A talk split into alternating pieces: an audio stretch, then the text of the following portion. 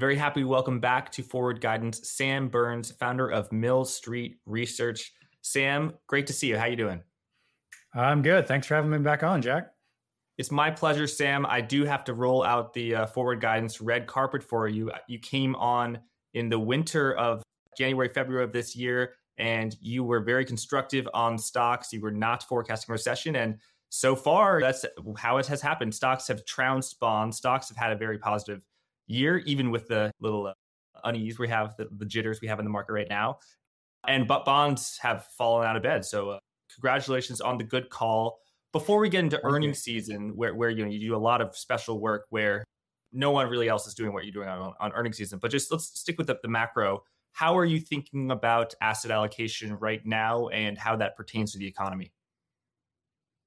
Yeah, you're right. I mean, most of this year I've been, uh, you know, overweight stocks, underweight bonds, um, thinking the economy would do better than people expected, which turned out to not be hard just because everyone had such a negative opinion about the, the economy and earnings coming into the year. I think a lot of that has now kind of been adjusted. People are, are less less bearish on the economy uh, and, and earnings than they than they were at the start of the year. But I still think there's a fair amount of skepticism out there, and particularly even just in the last month or two, we've seen that kind of come back. Back around probably July, we saw a fair amount of optimism. The market had done well and earnings have been good the first and second quarters. So that kind of got people maybe a little bit over optimistic. And now that's that's kind of corrected again. So my guess is the economy will still hold up pretty well going into into next year, but it'll you know it'll gradually slow down. And so I think it's still worth you know being somewhat overweight stocks relative to bonds, but maybe less so than I would have been uh, at the start of the year. We've lost some of the, the momentum in equities lately, and bond yields are now high enough to be more attractive, frankly. Just real money buyers are going to look at a four and a half or five percent bond yield, even on treasuries, and you can get higher than that on, on corporates, and think that that looks pretty good if you think inflation is going to come down and the economy will be okay, but not not quite so strong anymore. That bonds are no longer overvalued; they're maybe closer to fair value now. So now bonds are still very volatile. So I would be a little hesitant about the long end of the curve, but the shorter term, short end of the curve looks a little more attractive now. Yeah, nothing wrong with that that two year. So tell us about about earnings expectations. I feel like this quarter, Apple just reported, all the big companies have reported. The banks let let us off. The banks are having a lot of issues just looking at the stock prices. I feel like anecdotally what I've seen is a company report a good quarter and then go down 10%. And I feel like some of these companies, the stocks at least, the stocks are dropping like flies, even as the company's earnings are resilient and actually go, going up does your overall i mean you track every single company pretty much. Does that does my anecdotal observation comport with that data of companies actually are doing okay in, with regards to earnings and they're beating expectations? But as we both know i mean stocks are stocks are yeah s&p is down about 10% from from the summer. Yeah i think there's definitely been some of that. I think the like i say i think the first and second quarter earnings were really strong much stronger than expected and forced analysts to raise their estimates in response to those uh, earnings reports. I think this third quarter, analysts had kind of caught up to where companies were and were no longer kind of lowballing the numbers uh, as much. And so there wasn't as much of an upside surprise. And so you said had a lot more mixed response when the numbers actually come out. Yeah, they were better than consensus, as they often are, but not to the degree that they were in previous last couple of quarters. And the guidance that some of them have given is a little more mixed than it had been, you know, previously. And some of that reflects higher interest rates, both in terms of the effect on earnings, but also the effect on the stock prices that we've seen this big, they saw this big surge in bond yields in the last, you know, just in the last couple of months until just the last couple of days, I guess. And that I think has been a, a big headwind for stock prices in general and has been an excuse to kind of knock a lot of these stocks, particularly some of the ones that had been up a lot, knock them down, even if the earnings were good. And certainly if the earnings weren't good, then they got knocked down. So I think some of it is kind of the macro influence of, of interest rates making investors a little more willing to sell stocks regardless of the earnings news, and the fact that some of the earnings news was not as big a surprise as it was in the first couple of quarters, which kind of on a relative basis looked like a letdown, even if it's actually still decent.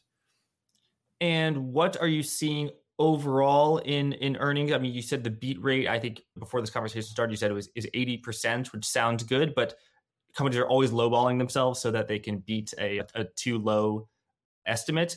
But th- then also, are, are analysts raising their estimates or lowering them? And how does that factor into your somewhat bullish, but not nearly as bullish as you were at the beginning of this year outlook. Yeah, no, I think the the beat rate so far for the S&P 500 has been about 80%. And historically, it tends to be in the sort of mid 70s, 70% range. So it is somewhat better than, than even the historical averages, the sort of playing that game that the analysts play. It's been a pretty good quarter so far. I think the sort of the, the, the magnitude of the beats and the, the distribution has been a little bit less than it was in, in previous quarters. And so I think the response by analysts has been a little bit more mixed. You've seen more of a balance between stocks that have been getting upgrades for their forward estimates and stocks that have been getting downgrades or, or, or kind of leaving estimates where they were. Whereas after Q1 and Q2, you saw pretty broad based jumps across a lot of stocks, seeing analysts lift their forecasts for the, the remainder of the year or next year. So to me, it's more the fact that the estimates for, say, 2024 are holding up. This would normally be about the time that analysts would start to cut their estimates for 2024 because there's that kind of pattern where they, they kind of start at a high optimistic number when they're looking at a year, year and a half, looking well into the future.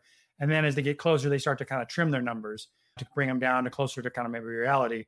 And this year we've seen there's been a little bit of that, but overall the earnings estimates have held up. And so, in the sense that normally they would be cutting them for next year, they're not, or they're at least holding steady.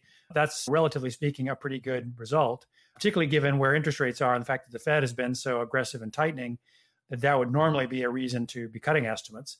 But I think that the offset has been kind of fiscal policy and the, uh, the tailwinds that that's produced for the economy. So a lot of the industrials, some financials, some technology, anything related to kind of building and manufacturing have held up a lot better than people expected. And that's where some of the upgrades have been coming from. And you're talking about analysts' expectations of companies' earnings. So when you say companies in the financial sector are held holding up, you're not talking about their stocks because we know a lot of them are having a lot of challenges in terms of just stocks are kind of falling out of bed. But you're saying the actual earnings expectations are holding in. What's what stands out to you looking either at stock market by uh, market cap? Is oh all the big caps are, are beating and all the small caps are having issues? Oh, is it the airlines and the banks are having issues, but other companies are, are doing great in terms of the dispersion? And I, I know your ranking is MAER, MARE. So r- remind us what, what that stands for. What, what stands out to you? What, what's interesting? Yeah, no, you're right. And yeah, the MAR, the mayor, is the monitor of analyst earnings revisions. So it's really a way to comprehensively track what analysts are doing with their forward 12 months earnings forecasts. So I don't really care what the analyst stock rates the stock, a buy, hold, or sell. That's kind of irrelevant to me. All I really want to know is are the earnings forecasts going up or going down? and by how much because that's really the first thing that analysts will do is change their earnings forecasts and that will reflect all the news that might be coming in from either the company itself or the industry that they're in or the macro picture. All that kind of gets built into the earnings forecast that analysts have. And so even if analysts tend to be more optimistic on average than they should be in some cases in terms of their the level of their forecasts when they change them the, the delta the change in the estimates has kind of is where the news is. That's where the kind of you see new news coming into the market shows up uh, in their earnings forecasts. And so when you see them raising estimates, that means there's been some sort of surprise that's caused them to, to have to lift their numbers. And when they cut, then that means there's been some sort of new negative surprise that's caused them to, to reduce estimates. And those tend to be persistent. Uh, once they start moving in one direction, they have a tendency to keep going in that direction for months at a time. And that's kind of the underlying idea behind a lot of what I do is looking for those trends as they develop in the earnings forecasts, both for individual companies and for industries or sectors or or even the overall market. Um, that you can you can kind of see how those fundamental trends are developing, and they're a lot less volatile than stock prices. Stock prices can be moved around for all kinds of reasons and are much harder to kind of get a, a clear trend in a lot of times. But the earnings trends are much more consistent and, and kind of um, predictable in that way and that's why they can give you kind of the, the fundamental anchor for which way things are moving. And then you can you know kind of overweight the stocks or the industries that are doing well and look maybe underweight the ones that are doing uh, poorly. So yeah in terms of what's doing well right now and what's been doing well in the work in terms of the earnings forecasts a lot of this relative strength has been in anything related to construction building kind of manufacturing all those kind of things the construction engineering group the building products machinery, all those things that are maybe industrials kind of names are all taking advantage of that kind of manufacturing renaissance that we're having, that all the, the electric vehicle or plants that are being built, or uh, batteries, or uh, all the infrastructure spending that came out of the Infrastructure Act, the CHIPS Act, the uh, Inflation Reduction Act, all that is kind of moving through the economy and showing up in a lot of these industrial kind of manufacturing related companies. And so that's been a, a, pattern and still is. And the fact that the, the residential housing market has, has held up remarkably well, is showing up still a lot of the home builders have held up, even though their stock prices have been pretty volatile uh, because of interest rates. And so, and then some of the tech names, a lot of the software and services type names have, have held up uh, pretty well. Some of them are expensive. Some of them get knocked around a lot of uh, volatility wise, but they have the strongest earnings revisions in a lot of ways. So in some ways, they, they've earned their, their valuations. But that's kind of where we've seen relative strength. Some of the kind of commodity tied companies, particularly outside of oil, have been weak. Some of the healthcare names have been weak. Utilities have been kind of underperforming. And, and then transportation related areas like airlines and trucking uh, have been under pressure lately as well. So, like I say, there's been a lot of dispersion and winners and losers. That's kind of how it looks right now. Yeah, that, that's so interesting. You you kind of first learn of there's a risk on environment where bonds rally and you know, bonds do better than stocks. Utilities companies do better than industrial companies. But we, we are not seeing that. I mean, industrial companies are, are crushing utilities. Utilities are doing poorly, you know, so it's that, risk off trade.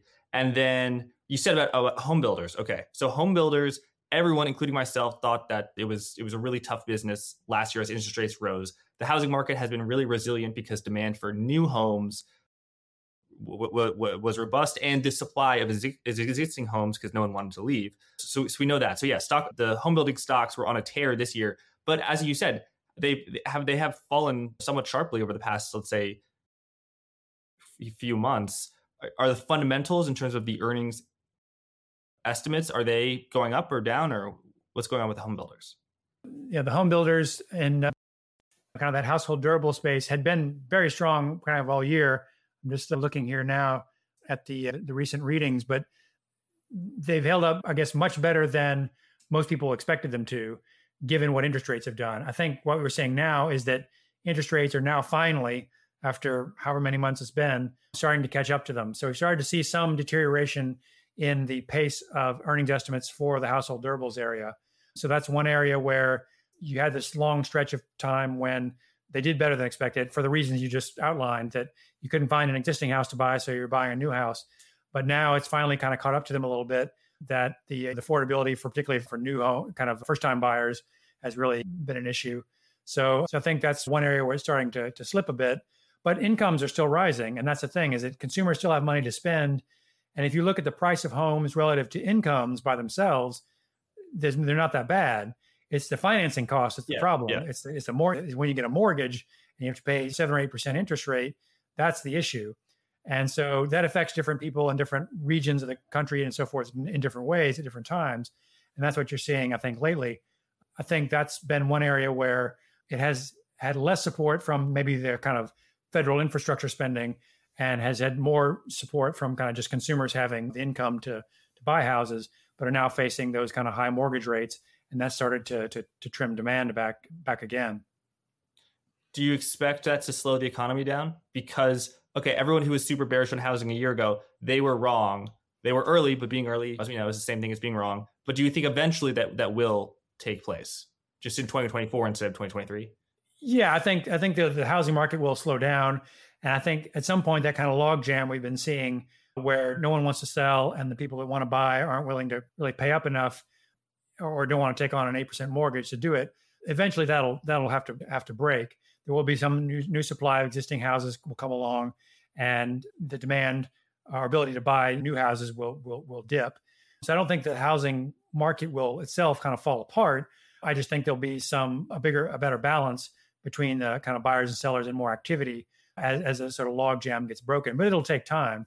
And really just the fact that mortgage rates went so far so fast just shook everything about the whole housing market to its core to some degree. So mortgage underwriting has been falling through the roof, falling through the floor, and there's basically very little activity there. That'll have to balance out. Inventory is low, housing activity is low, houses are being built, but uh, there's still a lot of restrictions in what you can and can't build in a lot build in a lot of places. So it, there's only certain parts of the country where that's happening. So I think it's a very kind of split market right now. There's been more apartments being built than single family houses for a while, relatively speaking. So there's a lot of different things going on, but I think it'll probably shake itself out. I don't think it's going to bring the economy down, but I do think it will be a, a net drag rather than a net benefit. And what about the banks? What about the financial sector? The banks, they got hit really hard and beat up badly earlier in the year. March, of course, when the Silicon Valley Bank stuff and all that hit. They've actually been looking a lot better lately than they had. They had been on the very bottom of my industry ranks where I'm looking at all the revisions and all the, the price rankings and everything. And now they're kind of, they've drifted up towards the middle. Some of the big banks, kind of your JP Morgans and stuff like that, have been highly ranked and are doing well.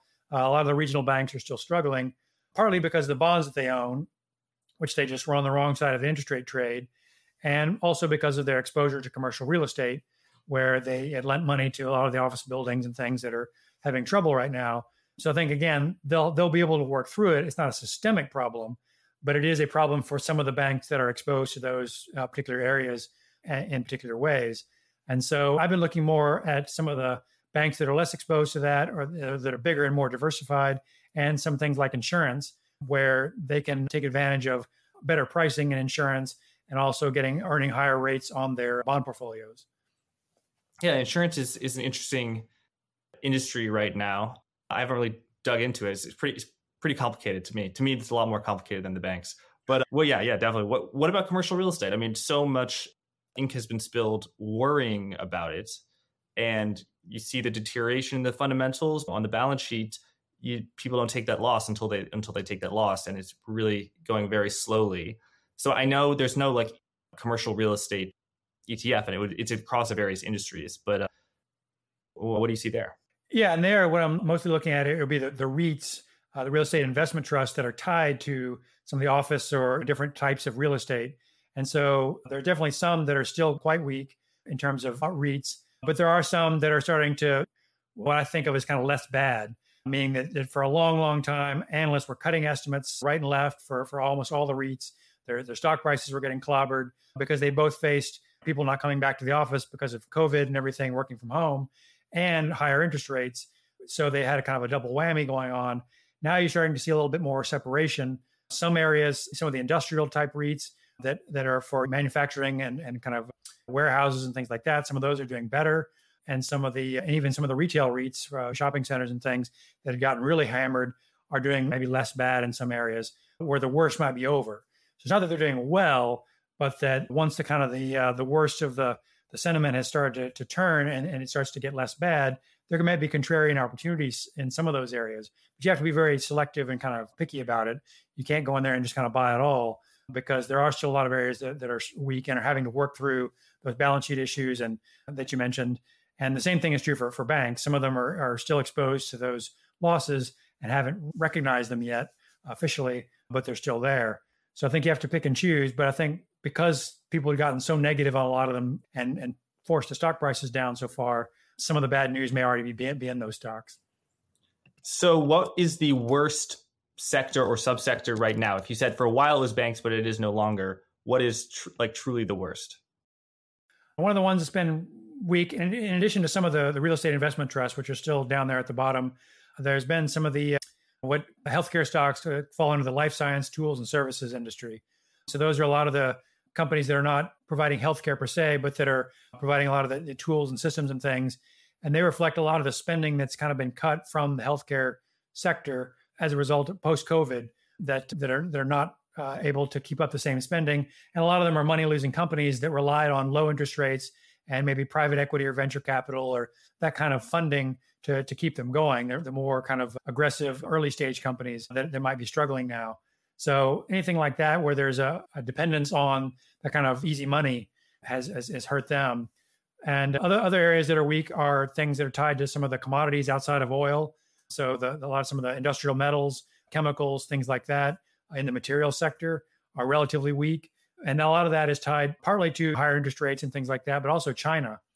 Uh, China, of course, has been struggling a lot. Their economy is, is slowed, and the demand that they've had for commodities globally, all kinds of commodities, uh, including oil, but steel and iron and copper and uh, everything has been much lower kind of recently this cycle than in past cycles.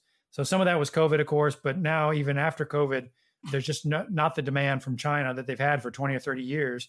And that's being kind of felt globally across a lot of different sectors, including a lot of those that are directly tied to those commodities. So a lot of those are more uh, low ranked in, in my work right now. Do you track Chinese stocks based on earnings estimates? And number one, what are you seeing there? Number two, do you have any issues where the reporting, the analysts, they they might get fired if they have a negative? I'm not saying that dynamic doesn't exist, not exist in America. It definitely does, but it, it's different. Yeah, you're right. No, and I do try, track uh, Chinese stocks, and what I've seen consistently for for a long time now is that the, the earnings estimate trends that I follow globally, I've been unusually weak in in China. The, the whole China Hong Kong space, the average Chinese stock has weaker earnings estimate trends than certainly than the U.S., but even than sort of the global average. And so that tells me that outside of a few maybe uh, big cap Chinese stocks that have held up, the tech related ones sometimes that have, have held up, most Chinese stocks are not doing well in terms of their earnings forecasts. And I don't know if Chinese analysts behave significantly differently than than other analysts, but they in aggregate have not been afraid to cut estimates. They've been going down. And so that's told me that Chinese stocks and emerging market stocks, kind of in general, have been relatively weak in terms of their earnings trends for quite some time. So I've been underweight EM and China in particular for a long time and still am. I don't really see any signs that things are getting a lot better there. I don't think that the Chinese government is going to be able to stimulate the economy the way they did in past cycles. Maybe 2015, 16, there was some period where they did some pretty big stimulus to go out and, and really drive their economy. Uh, I don't think they have the scope to do that anymore or the willingness to do it. They've done some things, but I don't think they have the ability to do that to the same degree they did historically. And so I'm seeing it in the kind of bottom up data and also in kind of the macro data you see out of China, where they're struggling with a lot of debt and real estate issues and never really kind of came back strong from from COVID. And so I think I would probably shy away from from trying to get too heavily into China or emerging markets. Sometimes it looks like they're cheap, but I don't think they they really are, are, cheap relative to their, their potential growth. Hey everyone, we're about to get back in the action, but before we do, let me give you a lowdown on what's been brewing at Blockworks. Come March next year, in the heart of London, we're bringing together hundreds of the world's heavyweight asset managers. I'm talking about the big hitters, fund managers, allocators, payment providers, and the major high frequency traders. They'll all be converging at Digital Asset Summit London, the mother of all digitally focused conferences in the institutional space. If you're curious about what the big money is up to in the digital asset scene, this is the event for you. We're diving deep into the intersection of macroeconomics and crypto, dissecting where we're at at the market cycle, and we'll be getting into the nitty gritty of real world assets. So think stablecoins and on chain treasuries. It's all in mix. I'm going to be there, and so are the forward guide superstars. Michael Howell is going to be there. There's a rumor that Joseph Wang is going to be there. I don't know who started that rumor, but people are saying that. We're also getting into the minds of allocators, so you get a front row seat to what the big crypto money managers are cooking up these days. And because you're a dedicated forward guidance listener, here's an exclusive treat. Use code FG20 to get 20% off. Just hit that link at the end of this episode, so gear up because I'm looking forward to seeing you in sunny London town come March. Thanks, let's get back to the interview.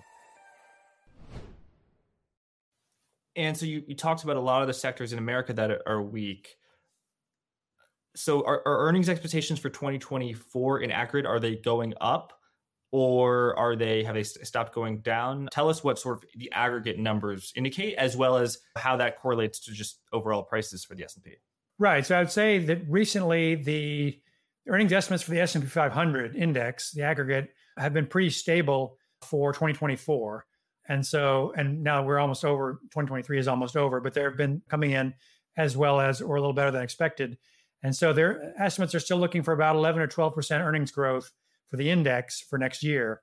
And that's actually held up. And so, like I say, normally you would expect that number to be coming down about now. This is kind of the time of year when you'd expect those numbers to start getting trimmed. And the fact that they have not been trimmed much tells you that that the numbers are actually pretty firm.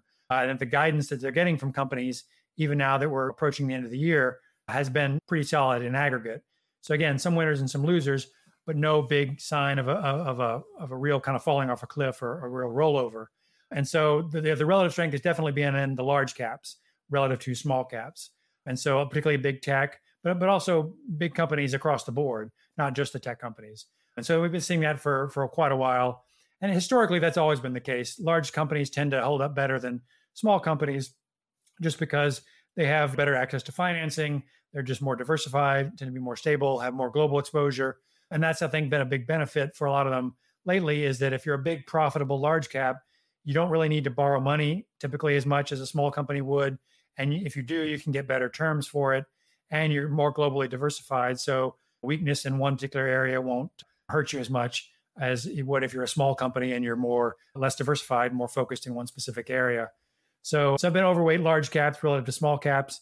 And I can see that in the earnings estimate data as well, that the larger companies are, in fact, doing better fundamentally than the small companies. And that's both across sectors and within sectors in many cases. And earlier, you said normally this is the time of year where downgrades would happen for the, the, the fiscal year 2024 do you mean like every year that happens or in a year where there's going to be a slowdown either in earnings just an earnings slowdown or a, an outright recession this is when it happens i'd say eh, in general there's kind of a typical cycle to the way analysts behave over the course of a year and like i say when you earlier this year they would have been putting out their initial 2024 forecasts which were kind of a, a guess at some point early in 2023, they would be looking out quite a ways. Now, now that 2023 is almost over, and the companies that they talk to have been giving them some guidance for what's going to happen next year, this is when they kind of bring their numbers down to maybe a more realistic eh, kind of level for 2024 because now we're, we're almost there and, and and you have a lot more kind of visibility into what's going to happen for next year and so if this were going to follow the kind of typical cycle the numbers that had started high last year or earlier this year would be kind of starting to come down. The fact that they're not really coming down much is kind of uh, a deviation from that pattern to some degree, an upside, a positive deviation, and tells you that uh, things are actually looking pretty decent for next year. And then to your second point, if we were going to have a recession and the companies, the management of the companies could see that coming, they would be starting to give hints and guidance to the analysts to say, all right, maybe you better, you know, bring your numbers down a little bit it's starting to look a little wobbly for next year. We're not sure how things are going to go. Rates are higher, blah, blah, blah. You should trim your numbers. And then you would see the analysts do that. They, they'll usually follow that lead. And so we haven't really seen that in aggregate, aggregate overall yet so far. So that tells me that the companies are not seeing a drop off in demand coming, at least right right now. And I think that tells you that the overall kind of GDP and, and economic growth will be decent, at least the first half of next year. And we'll have to see what the second half looks like and that the the fiscal support is going to help offset the monetary policy at the macro level. I think at the beginning you said you're slightly overweight stocks now. I'm looking from a report a few days ago where you said you're neutral. So maybe you, you're marginally more you know bullish on, on stocks now, but let's just say you're neutral. Is in your macro model, does your earnings model incline you to be more or less bullish than your neutral macro model and why? Yeah, I would say the earnings uh, indicators are probably getting closer to sort of neutral readings as well. They've been quite strong earlier in the year and are now less strong in the sense of those kind of surprises. I think we, have kind of used up some of that fuel in the sense of if analysts were, were really too cautious and too bearish earlier in the year and you had a lot of upside surprises, now they're not as bearish or negative and the surprises are, are more mixed. So you're not likely to get as big of positive surprises, but I don't really see a lot of really severe negative surprises coming.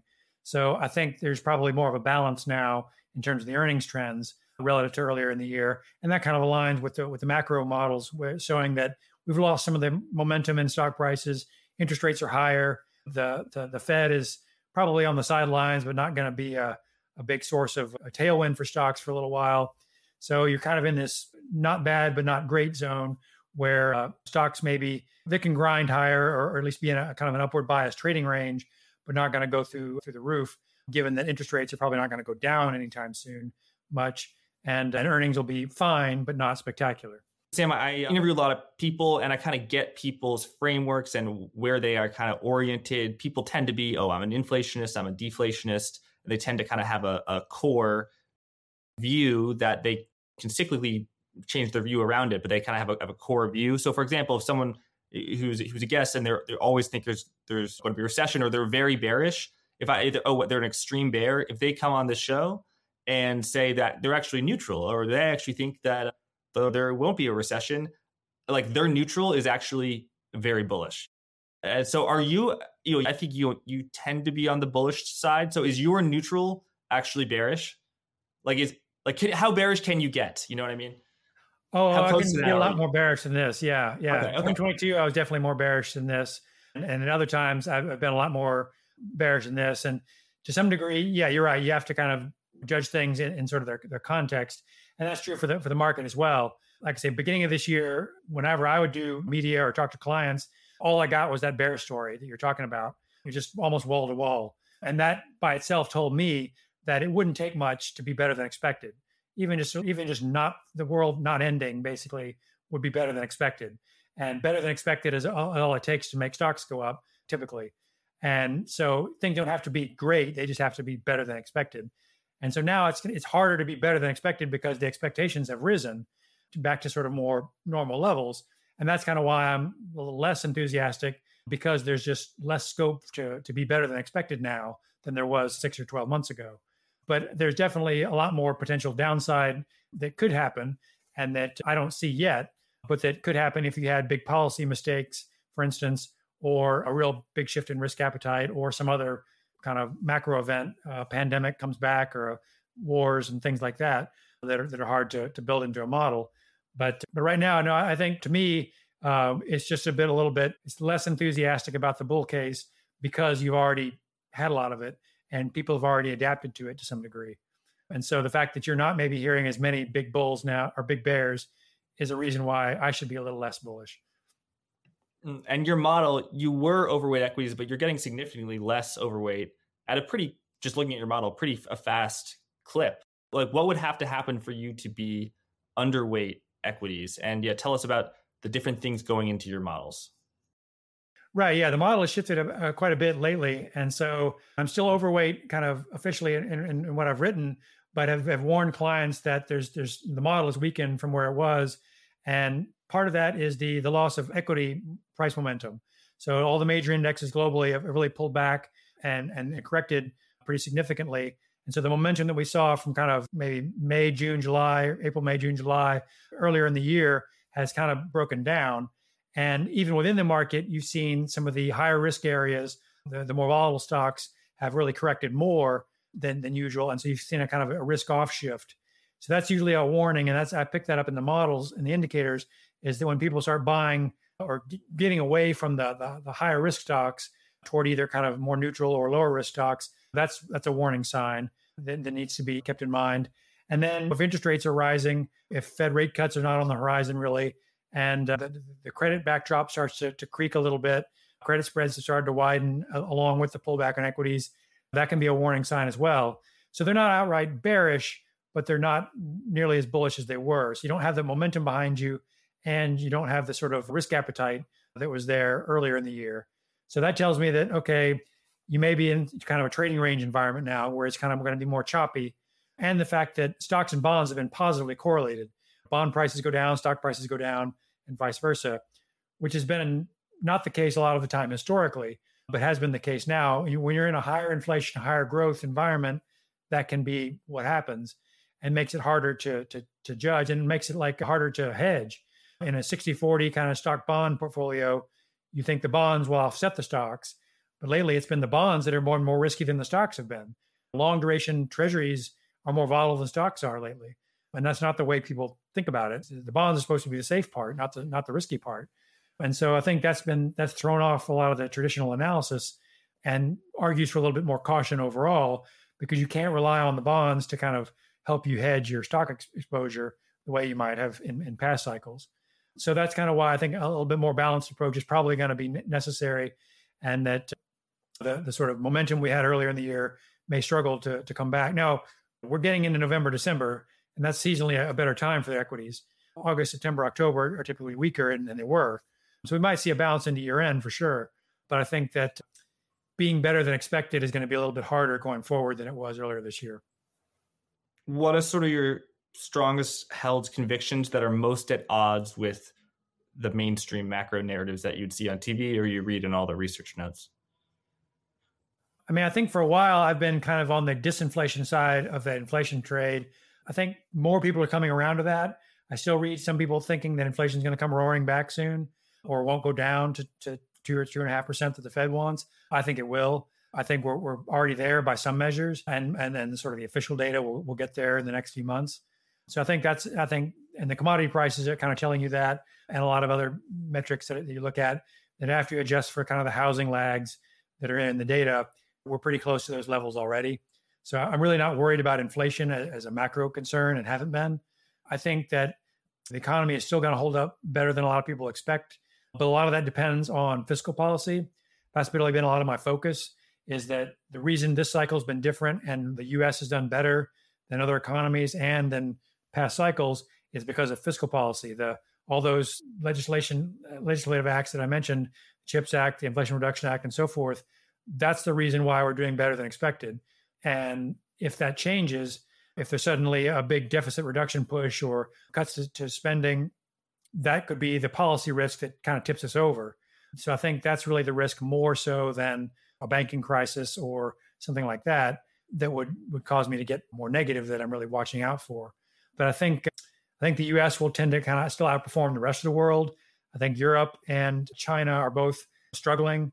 Japan's holding up relatively well, but as sorry, the economy in Japan. Yeah, the economy of Japan and, and earnings estimates in Japan uh, are actually holding up fairly well. But but the Europe and UK are kind of mixed, not doing that well. They still have a little more inflation and less growth than we do here in the US. And like I say, commodity areas like Canada and Australia are probably going to struggle a little bit just because I think the commodity cycle is kind of going to be flat to down. Oil is being held up by OPEC and, and, and, and wars and things, but I don't think that's sustainable. There's a lot of oil around. I don't think that's a long run kind of trade. So I do do read about people who think oil is going to go to 150, but I don't think that's very likely. Again, at least not in the long run. I think the long run shift is away from fossil fuels. So I think there's going to be a long run shift that direction. And, and other commodities, if you look at the, kind of like the, the Bloomberg Commodity Index ex petroleum, it's in a downtrend. There, there's no sign of, of real movement there. So I would not make it a, I'm not looking for a big commodity super cycle kind of a trade either. Got it. So it's funny, the earnings estimates for commodity companies, copper miners, for example, you'd think that most of it is already priced in because you got one Excel spreadsheet and it's just multiplied by the price of copper, and that's that's reported every day. Like, you, like oh my god, they had a bad quarter because the price of copper is down. You, that I guess the only thing is you know, production, input costs, stuff like that. How do you interpret the decline in earnings expectations for for those materials companies that you, that you said? Yeah, I mean, price copper is going down, but it's not crashing; it's going down. Right, right. No, and I think some of that is yeah, it's based on what the the analysts are hearing from the companies about their own forecasts about long run price trends and supply and demand in the industry. And so they'll they'll listen to what the the companies tell them and what they look at in terms of the overall picture, what they think supply and demand is going to look like over the next few years. And yeah, most of them don't see big upswings. And so I think again, part of that I think is China and, and part of it is just lack of big picture industrial demand from globally. I think the US has been a source of demand because of that fiscal support, but Europe and, and a lot of other areas are not seeing that kind of big swing in, in demand for a lot of those those commodities. And so I think that's what they're they're responding to is not just what the copper price is today, what they think it's going to be over the next few years, plus the, the costs and things. That uh, if even if copper goes up a little bit or down a little bit, if costs are rising, then and like oil is a cost for a lot of them. And so if oil goes up and copper goes down, that squeezes them. Same thing for a lot of chemicals, plastics, and that kind of thing. They they can get squeezed by movements within the commodity space. And so, so I think it's it's an indication of, of relatively muted demand and the fact that labor costs and, and other kind of costs can squeeze their earnings as well. So I don't think that there's a, again a, a big story for for why you'd expect either the price of copper and other things to go up or for the companies that make it to be especially profitable. Oh, that makes sense. So, what else is on your mind, Sam? I mean, I think a lot of people have been focused on Fed and monetary policy and, and, and overlooked fiscal policy. And I think a lot of people have been assuming that the, the big tech leadership is a bubble or has been overdone, but they keep showing earnings that support it. Not all of them, but some of them do. So I think that there's been that kind of shift in mindset of if companies have, have done well, is there a fundamental reason for it? And the companies that have done poorly, is there a fundamental reason for it? And what we found is that actually there has been in many cases that there's not been as many bubbles as people like to, to, to find. But I think that this cycle has been so different than last the previous cycles that it's thrown off all the historical comparisons. Everyone assumes that 500 basis points of tightening by the Fed immediately crashes the economy and the stock market, and then it didn't. But eventually, yeah, it'll slow things down for sure. But there's been an offsetting factor. And so I think there's a lot of those things that have gone into my mind in terms of trying to read what's going on and look through the peculiarities of the data just to kind of see the story without being too wedded to either the bear case or the bull case. And it's been tough this cycle for sure. It's been data is very noisy, a lot of stuff, other things going on. But when I saw that fact that the Russian invasion of Ukraine last year forced oil prices and wheat prices, a lot of things up for about three or four months, and then they peaked around July and then started going back down again. That told me that narratives can be very different than than the, the reality. Oil was still flowing out of Russia, and it still is. It's flowing out of Iran. They're sanctioned too, and there's still plenty of oil around. It took multiple production cuts by OPEC and Saudi Arabia to get oil prices up even a little bit. So that was a clue that there's a lot of oil around. The, the U.S. is producing record amounts. Everybody else is too. So all the narratives about why oil should go up, everything that was going to could go wrong for oil did, and didn't even really go up much. Every barrel of oil that's produced gets to the market. There's no hole that they put it in where all the forbidden barrels go. They go to the right. market and they're sold. And he I was told that by China or goes uh, around an oil trader who you know who, who knows stuff. Right, exactly. So those are things that have been on my mind is trying to sort of watch the narrative or what the headline says versus what's really going on and what market prices are telling you or what earnings estimates are telling you that maybe goes against the narrative. And that's worked out pretty well this year. And I think that's going to be the, the key going forward is whether it's journalists or people that just have a very strong bias can kind of make a convincing case. But if the data doesn't really back it up. Whoa, whoa, whoa, Sam, what are you saying about me? Not you. you do a good job. Thanks. Um, I'm just kidding. But but yeah, I mean, of course, part of your job is to reflect different opinions, right? So you want to bring in different different guests, yeah. get the, get their views, and that's that's very valuable. Is to, to have people be able to have time to explain why they think what they think, and not have it be in a 30 second soundbite. So I think that's that's I like this kind of format a lot better. Is that you can go into a little bit more detail and flesh things out a bit. I think that's crucial in, in this kind of environment. Yeah. So I'll, I'll ask you a question about the fiscal later, but just on the global economy, America, the US, a lot of d- demand for services, travel, hotels has has been off the charts. And as a result, the global manufacturing downturn that's probably been 18 months in the making has not affected the US. I mean, you could say like the, the manufacturing cycle in, in China is in recession say Germany, Germany's in recession, export driven economies, it is really tough. And the US has, to a large degree, been shielded from that. But at what point does, for the US economy to, to continue to be well, does Germany and China have to do well? I mean, are we all kind of joined at the hip here? Like, how can it be that the German economy, the Chinese economy is so bad? The, the divergence, ha- it has to converge, right? No, you're right. I mean, the rest of the world in general is not doing as well as the U.S. is, and is as a sort of a drag net probably still, which is another reason why I don't think the inflation story is going to be a problem. There's just not a source of demand big enough to cause inflation unless you have a supply shock, which is what we've had with COVID and Russia and even a little bit to Israel lately things like that. Is that it's just the supply shocks that cause it, not not demand. And what China and uh, Germany have is a, is a structural lack of demand. That though their economies and the way that their macro policies have been is to try to focus on exports and sell to us, the, the, the U.S., and to, to, to kind of trade deficit countries and to run big you know trade surpluses. And that's now kind of catching up with them in the sense that they don't. There's only a limited amount that they can do that forever. And that what they really need to do is stimulate their economies by letting their consumers, their households, spend more and and buy things, buy imports, whether from the U.S. or from anywhere else, and balance things out. That would produce more global growth than than, than would be the case if they try to just export their way out of everything, which is basically what they've done for many many years. And so the U.S. because it's the biggest economy, but also because we have both the capacity and willingness to buy the rest of the world's stuff means that we're the source for a lot of that that growth.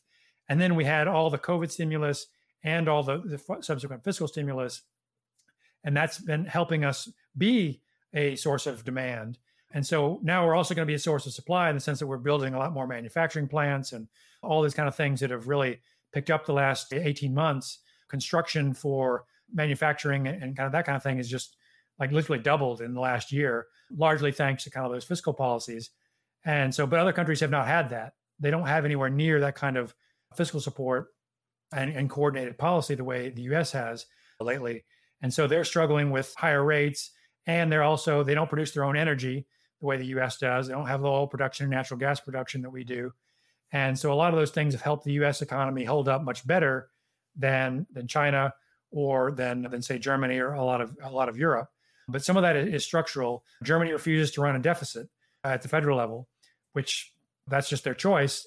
I think that's a mistake, and that's that's limited their growth. China has a lot of debt, but it's mostly at the local level, not the federal level. But they're they've got a lot of malinvestment. Basically, they've been putting a lot of money into building apartments that nobody can live in, or bridges that don't go anywhere, or things they don't really need in order to keep GDP up, without having any of the real spending behind it to support it. Whereas in the U.S., it's maybe slightly the opposite way. Is there's a lot of spending, a lot of consumer spending. Yeah. And well, so yeah, not, not not enough infrastructure. Yeah. Yeah. We need some roads and bridges, and now we're finally starting to do that. And so, so I think it's been the fact that the U.S. has been the counterweight to a lot of the rest of the world, but you, you start to run into the limits of that eventually. And that's what I think China and Germany have been have been finding is that they just can't export their way out of it anymore. Right. So if you agree with my hypothesis, which you know, I'm not saying it's right, is that there has to be a convergence. In, in other words, either Germany and, and China have to exit a recession or the US has to, to enter one. I mean, which which side of the that coin are you on? I think the US will slow down and the, the, the, the direction of growth will be kind of lower, not higher for the US and the rest of the world. I think, I don't know that that means the US has to go into a bad recession, but I think you get back to that kind of sluggish growth that we had a lot of times pre COVID. So I think what we had was a big shock to the system from COVID that is now going to kind of gradually revert back to closer to what we had pre COVID, which is kind of moderate growth and low inflation, and that the worries about excessive growth will all go away. So like 4% be... nominal growth, 2% inflation, so 2% real growth. Yeah, I think that would be the, the, the good scenario. Maybe it's a little less than that, but I think if we can keep our monetary and fiscal policy relatively supportive, then we can we can keep that going. If we decide to go full deficit hawk and slash spending and tighten policy too much, then you're going to get recession possibility going up a lot higher.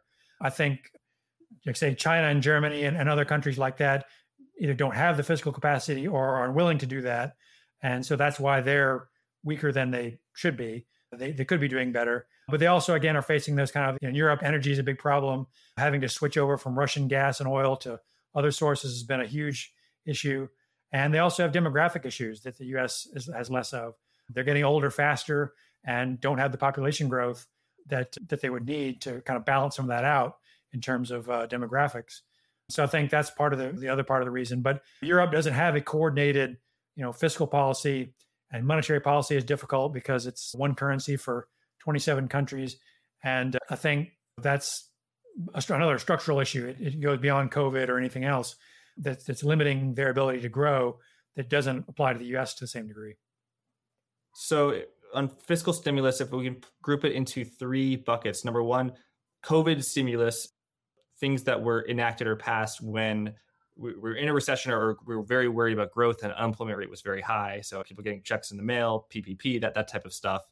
And the second is infrastructure stimulus, uh, the CHIPS Act you mentioned, Inflation Reduction Act you you, you mentioned, which are provide incentives to to build a lot of infrastructure. Infrastructure, and the third is I call automatic stabilizers. So, for example, uh, so when there was inflation last year, eight point something percent was of cost of living adjustment was made to Social Security. So people who received that that was just pass a law doing that. That was just when there was inflation in 2022, people received a lot more money in 2023. There's similar stuff to, to a lesser degree with tax brackets and the like.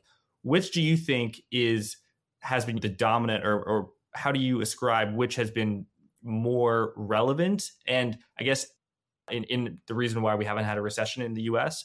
and it, it, matters because the tailwinds from the Inflation Reduction Act will be with here us in 2024, whereas the lingering effects of PPP and all that stuff will will will, will be much less so.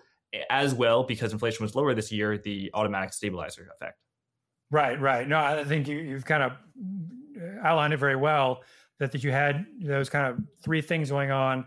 And I think yeah, most of the COVID directly COVID related stuff has kind of faded to a large degree. There's still a few lagged effects here and there, money that's still, still getting spent essentially that is left over from that. I think most of that it ended officially in 21 or early 22 and is now kind of faded away. I think that kept us out of a recession then. I think we needed it then, but yeah, it, should, it should have gone away. Um, but you have the sorry, but you have the excess savings. Eh, you have the excess savings, which are very hard to, to calculate. And also, right. you say keep us out of recession. That's true, but I mean, nominal GDP was like 15 percent, growing fit at 15 percent. So we we had a huge boom in 2021. Right, right, right. Yeah, no, exactly. We overshot, and that's why nominal GDP growth has gone down, but going down from 15% to 7% is there's still 7% growth. Right. No, I think that's right. Yeah, exactly. That we kind of had that sort of stimulus related boom in some sense, but it was also distorted because people couldn't spend the money the way they normally would. So you had that that weird shift where people were buying goods and staying home and couldn't buy services, and now they're doing the opposite. They're they're not buying as many goods, but they're going out and going to hotels and restaurants and Taylor Swift concerts now where they couldn't do it before.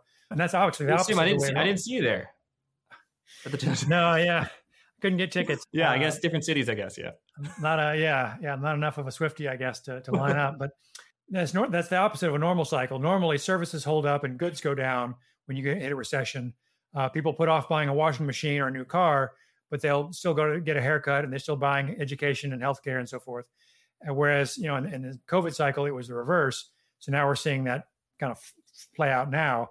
But I really do think that those those infrastructure related acts that, that were passed in 21 and 22 that we're now feeling now and will, will go on, as you said, for another few years potentially, are really what's now keeping us out of recession and we're much more sort of macroeconomically beneficial in the sense that they are they are infrastructure and manufacturing related. They're building productive capacity as opposed to just giving people a check, which is good for spending now, but it's not going to create future ability to, to, produce goods and services necessarily.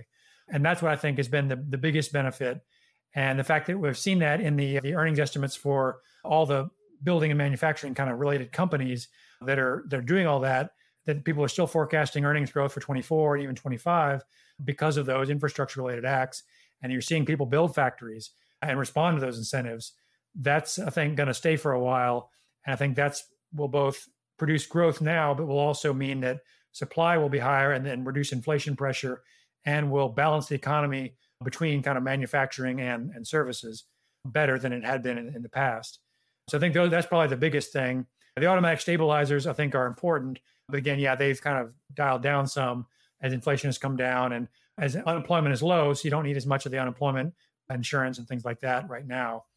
Uh, but I think letting the, the, economy kind of run a little hotter and keep infl- uh, unemployment low, employment high, has been key. And you're starting to see that even in, in the productivity data that came out uh, yesterday the day before. Third quarter was very strong. Second quarter was strong. I think you're starting to see the kind of the payoff from those investments, I guess you'd say, some of that stimulus and from keeping the, the labor market tight. That does, in fact, produce productivity gains. People figure out how to use workers better when there's not as many of them around. And so I think that's going to be also a big benefit is if we can keep that productivity up, you can get real growth without inflation and not have to have stimulus to do it all the time. Yeah, that's interesting. So keeping the labor market tight, it's not that there are less workers around, it's just that they're less relative to the demand for for workers. And right yeah, they they they figure out how it. Yeah, that's uh, interesting. So you sounds like you remain in the soft landing camp. Yeah. What what's it going to take to have to to get you to move to move to another camp? What's how like how what, what's your level of confidence? You seem you seem confident. Yeah, I think I think certainly the next six months, maybe twelve months, pretty confident that the kind of soft landing scenario. I mean, in some ways, we're already there in the sense that a lot of people last year were forecasting that by now, sitting here today, we would be in recession already. and that the unemployment rate would be much higher and all these bad things would have happened. So the fact that we're not means that we have about one and a half to two percent real growth. We have a low unemployment rate and inflation that's very close to target by once you adjust for housing, in my mind. So I think we're very close to a soft landing right now, and I think in a few more months it'll be very clear that we are that we'll have lower inflation, reasonable growth, and and and low unemployment. I think that can kind of go on for another few months at least into next year. The the thing that would kind of move me off of that would be policy mistakes, and by that I mean either over tightening by the Fed if they keep rates too high or go even higher, or fiscal policy mistakes. If we suddenly decide to start cutting spending drastically and and try and reverse some of these infrastructure related acts that we, we've seen, or raise taxes dramatically and become wildly preoccupied with, with, reducing the deficit, balancing the budget. Like I say, I think that's been the problem with with Europe or places like Germany, and I think that would be a big mistake. That would that would potentially produce much weaker growth or recession, given that the underlying drivers are, are not strong enough to kind of outweigh that. So I think fiscal policy mistakes would probably be the biggest thing that would move me off. Or again, some other shock that I can't predict, a war or a pandemic or something else that comes along. It's a supply shock essentially that derails things again. But I can't put that into my models. That's it's, it's a black swan for a reason kind of thing. But in terms of things that are, are predictable, I would say that most of the recessions, many of the recessions in the past have been attributable to either monetary or fiscal policy mistakes or some combination of the two, or a shock like OPEC in the 70s. The reason things were bad in the 70s were you had two oil shocks and a major war and going off the gold standard, and a lot of other things that happened that a lot of things had to go wrong to produce those kind of bad conditions. I don't see that happening now. So uh, that's why I think it's it's a little less likely to see a 70 style scenario. Right. So you said a, a fiscal mistake, but also a monetary mistake of the Fed hiking rates further, or you said keeping them too high. So currently, the market is assigning only a 10% chance that the Federal Reserve hikes more. So the market's saying the Fed is done with such a high level of probability. The Fed very much could be done. So, what about the mistake of holding rates too high? Do you think that rates are too high? Like, is your priced into your soft landing analysis? Is it priced into your, your soft landing analysis that the Federal Reserve will cut a few times or even 100, 200 basis points. Like, what if the Fed keeps rates where they are, which they very much could for a long time, higher for longer? Right. That's only been their messaging. And yeah, I've been expecting them to, to not raise rates any further for a while. I figured July was the last hike and that, that that's that. And I think the data recently has, has confirmed that. And Jay Powell's statements recently uh, this week, I think, supported that. I don't think they're going to raise in December, and I don't think they'd have any reason to next year. But five and a quarter to five and a half percent is pretty high if you think inflation is going to be two and a half percent shortly. And that's what the market is pricing in. That's what inflation swaps and a lot of those things are showing. So to me, a two and a half or three percent real rate is high. That's tight. Now you can get away with that if fiscal policy is very supportive. If you have a pretty big federal deficit and infrastructure spending and all that kind of thing going on, yeah, you can live with a, a two or three percent real rate. If you don't have that fiscal policy, then that's going to that two or three percent real rate is going to look too high. And so I think the Fed kind of realizes that, and the market realizes that, and that maybe they could cut rates down to I don't know four percent next year and still be tight and still be on the high side of history. But looking at a two or two and a half percent inflation rate, you don't need to have a five or five and a half percent policy rate. That's just excessively tight, given that demographics and, and, and underlying growth is just not that strong unless you have a real big kind of fiscal support there. And I don't think the fiscal support is going to is going to go up. I think it's going to stay kind of where it is or go down. Uh, I don't think you're going to get any big new infrastructure fiscal policy coming through this Congress anytime soon. So we got it for a while, and now it's kind of the best you can do is hold what you got and wait, and then it'll its effects will kind of slowly fade away. So I think if that's the, that's the good scenario is that we keep the policy we have for a while longer and we don't make things worse monetarily and the banks and all that are fine. That's the good scenario. If something else happens to either derail the banks or the fed keeps rates too high too long even if inflation goes back to 2% and they say no no no we're going to keep it at five and a half that's too high. That's going to that's going to cause throw sand in the gears an 8% mortgage rate is probably too high. We can live with it for a little while but it's not going to last. So either something has to break or it'll have to come down kind of more naturally if the Fed eases up a little bit and the bond market eases up a little bit, which would be the, the good scenario. So your your soft landing main your base case is based on interest rates going down. If interest rates stay where they are, 5.25% overnight rate, 8% mortgage rate, 5%, high 4% 10 year treasury rate, your soft landing case, you're getting a little bit more, the case looks a little more shaky. Yeah, yeah. A lot of it has to do with how long that goes on. So, yeah, a few months or whatever of that, fine. But if it goes on well into next year, and like I say, if you start to kind of lose that fiscal tailwind, then all of a sudden you've got tight monetary policy and less fiscal support, and you don't have global growth like we were talking about. China's not going to bail you out. Europe's not going to bail you out.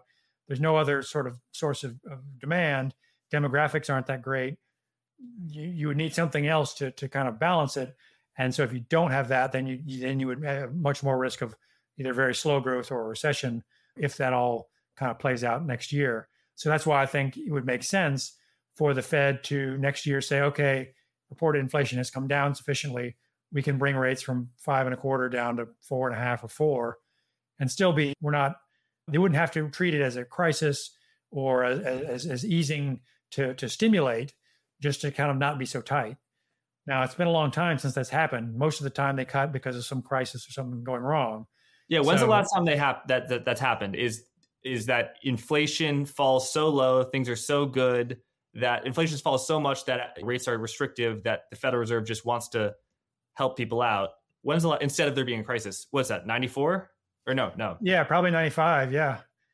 Yeah, yeah I would 95. say, I mean, because the 2008 and 2001, too, and but those were recession crisis driven things. Yeah, 94, 95, they raised rates a lot and then they cut some in 95, but the economy basically got a soft landing. And so they were able to at least trim rates from from their peak uh, uh, without having a recession or some sort of crisis to, to cause it. And then you got it in 97, 98 where they cut because of the uh, Russia and the Asian crisis and things. But it, yeah, it hasn't been very often that they've been able to cut rates without it being some sort of recession crisis problem like that. So we can hope. Yeah, we, we can hope. And I, I mean, it's been great that the recession calls of last year have been wrong. It's been it's been right. great news. I, I hope those calls continue to be wrong. Sam, thanks so much for for coming back. People can find your work at Mill Street Research on Twitter, but you don't post that often. So what's what's your website and tell people a little bit about your work. Sure. So yeah, so I post periodically on, on Twitter and on LinkedIn, uh, Mill Street Research on both. Yeah, the millstreetresearch.com is the website where you can get samples of the research. There's a blog there that I update once in a while. And certainly if you want to reach out, info at, at millstreetresearch.com is the email. Uh, you can reach out and, and, and ask questions if you like. Thanks so much, Sam, and thanks everyone for watching. Forward Guidance, the program you just enjoyed, hopefully, can be viewed on YouTube at Blockworks Macro or heard as a podcast on Apple Podcast and Spotify. Episodes are typically released on Apple and Spotify a few hours before they air on YouTube. Please leave a review on Apple Podcast if you feel so inclined.